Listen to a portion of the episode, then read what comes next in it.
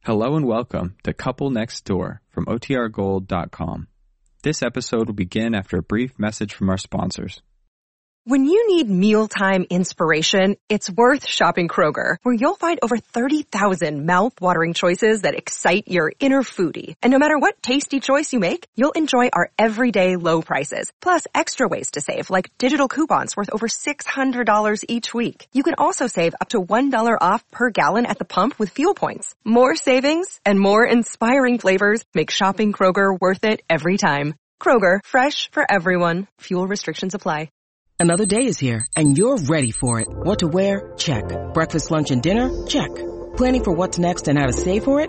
That's where Bank of America can help. For your financial to-dos, Bank of America has experts ready to help get you closer to your goals. Get started at one of our local financial centers or 24-7 in our mobile banking app.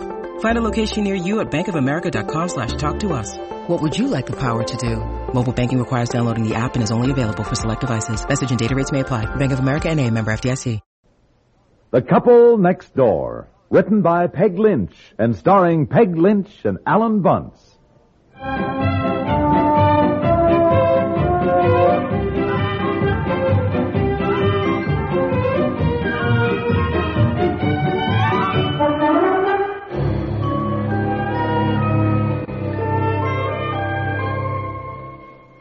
Dear, what are you doing up at five o'clock in the morning? I couldn't sleep. I woke up and you weren't in bed. I couldn't sleep. I came downstairs, made myself some coffee. Well, I didn't get to sleep until nearly three. I lay awake. Last time I remember looking at the clock, it said twenty minutes to three. I must have fallen asleep right after that, I guess. Well, I don't think I really slept at all. I just don't understand it.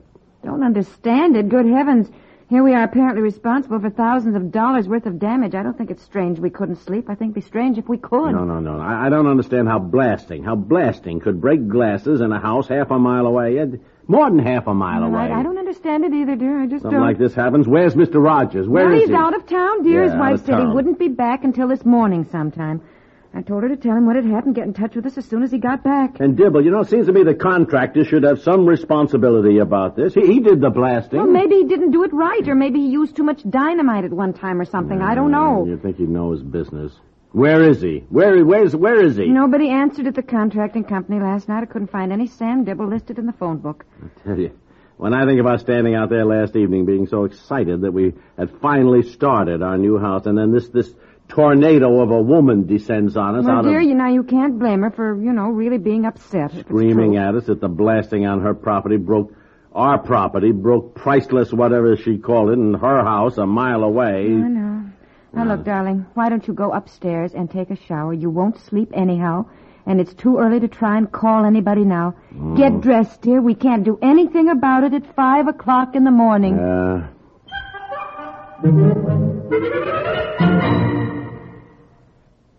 You know, there's no doubt about it, people are more interesting than anybody.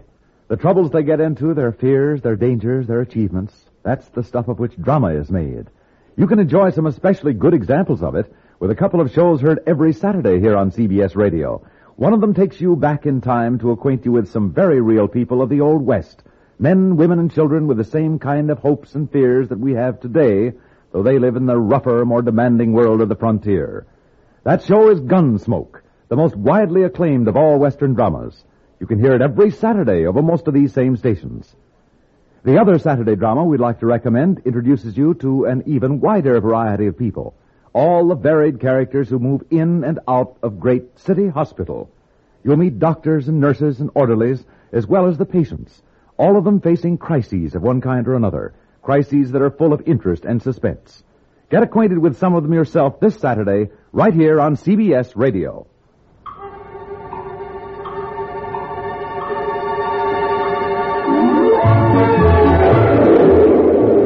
oh, boy, look at it, would you? Just pouring.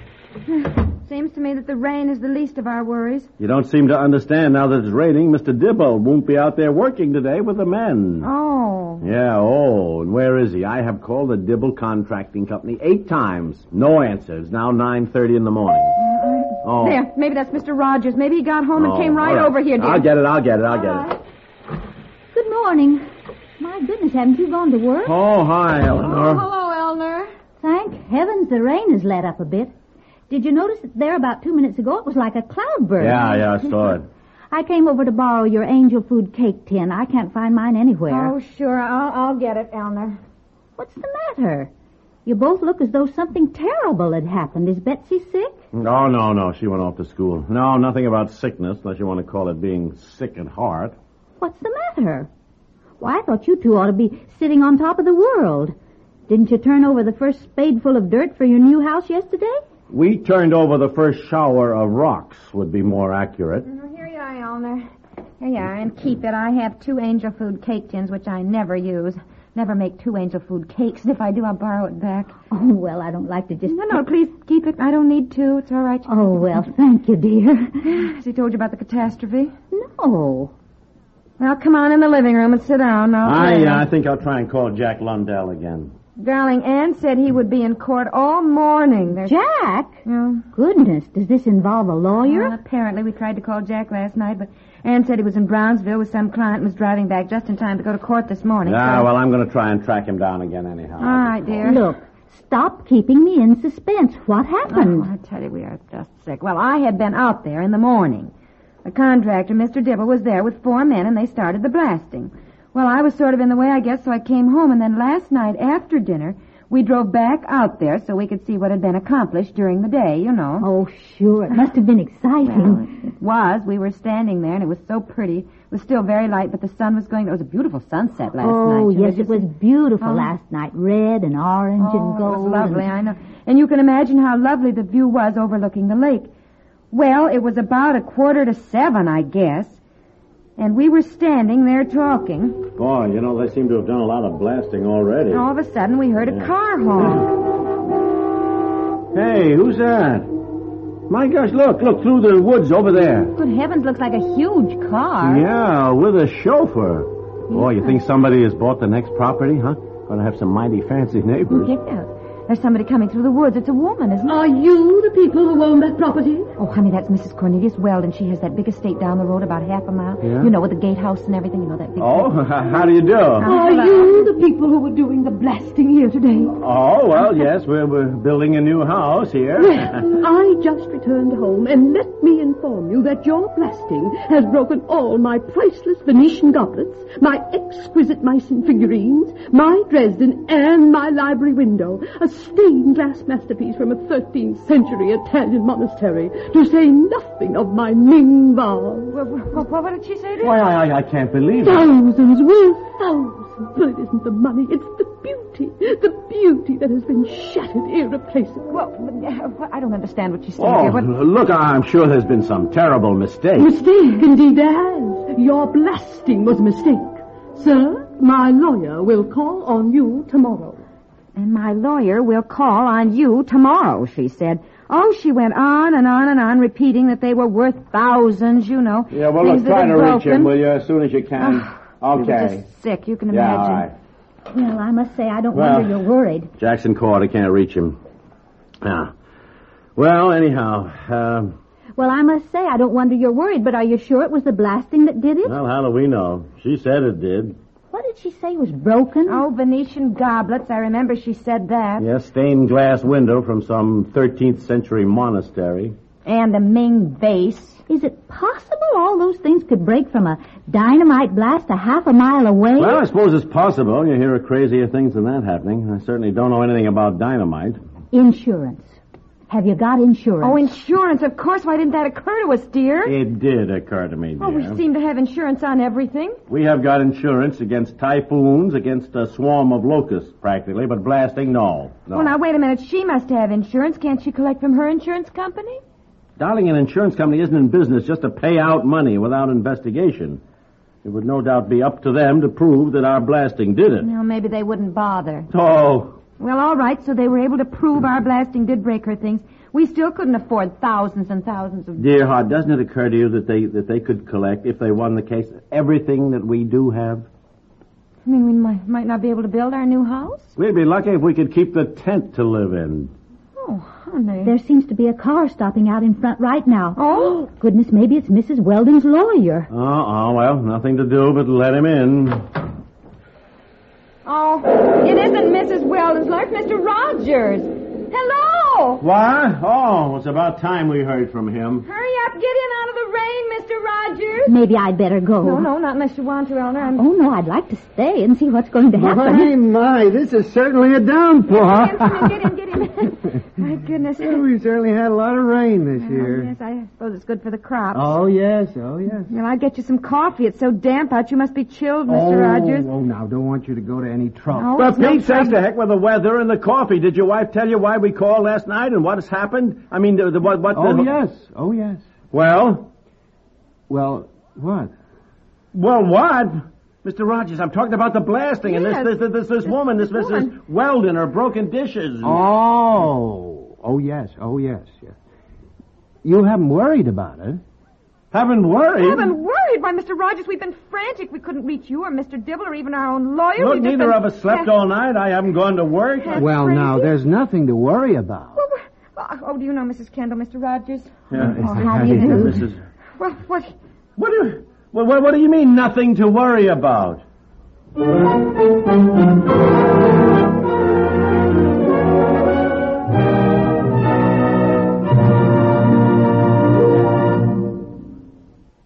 We'll return to the couple next door in just a moment.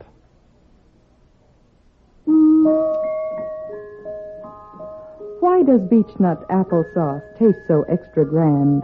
Because apples get such loving care in beechnut babyland. The apples there grow red and ripe and juicy sweet, it's true. Thick when they're full of vitamins and luscious flavor, too. The apples then are washed and cooked and strained with so much haste that beechnut applesauce preserves a special sun-fresh taste. Yes, in Babyland, each wholesome food is deliciously top grade. It has to be the best when it's for Beechnut's carriage trade. That's right. Every food from Beechnut Babyland is extra special good, like beechnut applesauce, just brimming with good food nourishment and the sunny flavor babies love. Enjoy the special goodness of Babyland. Get Beechnut, the most babied foods in the world.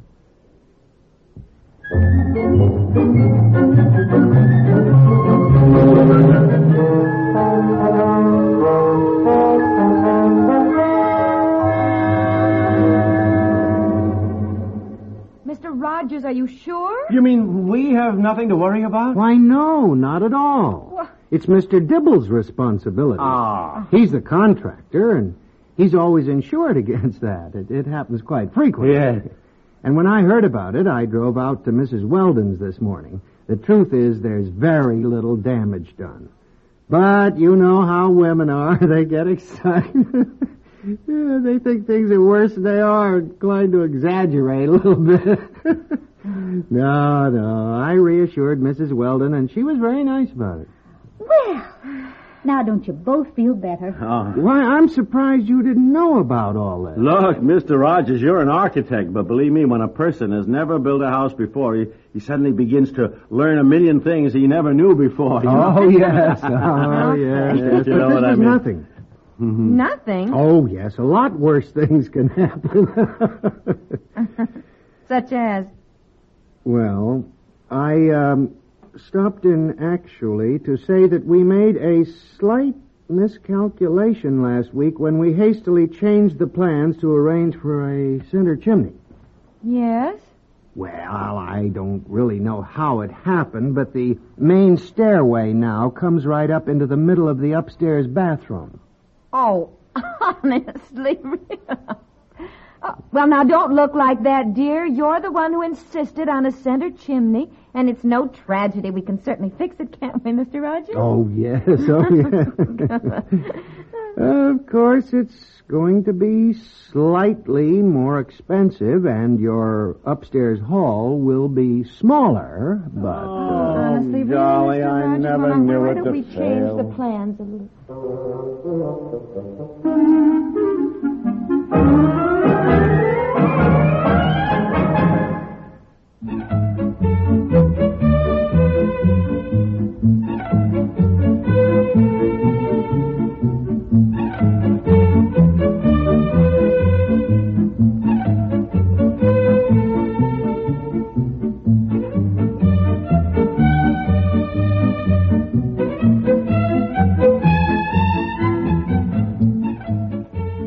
The Couple Next Door is written by Peg Lynch and stars Peg Lynch and Alan Bunce with Dorothy Duckworth, Catherine Mescal, and John Gibson and is produced by Walter Hart.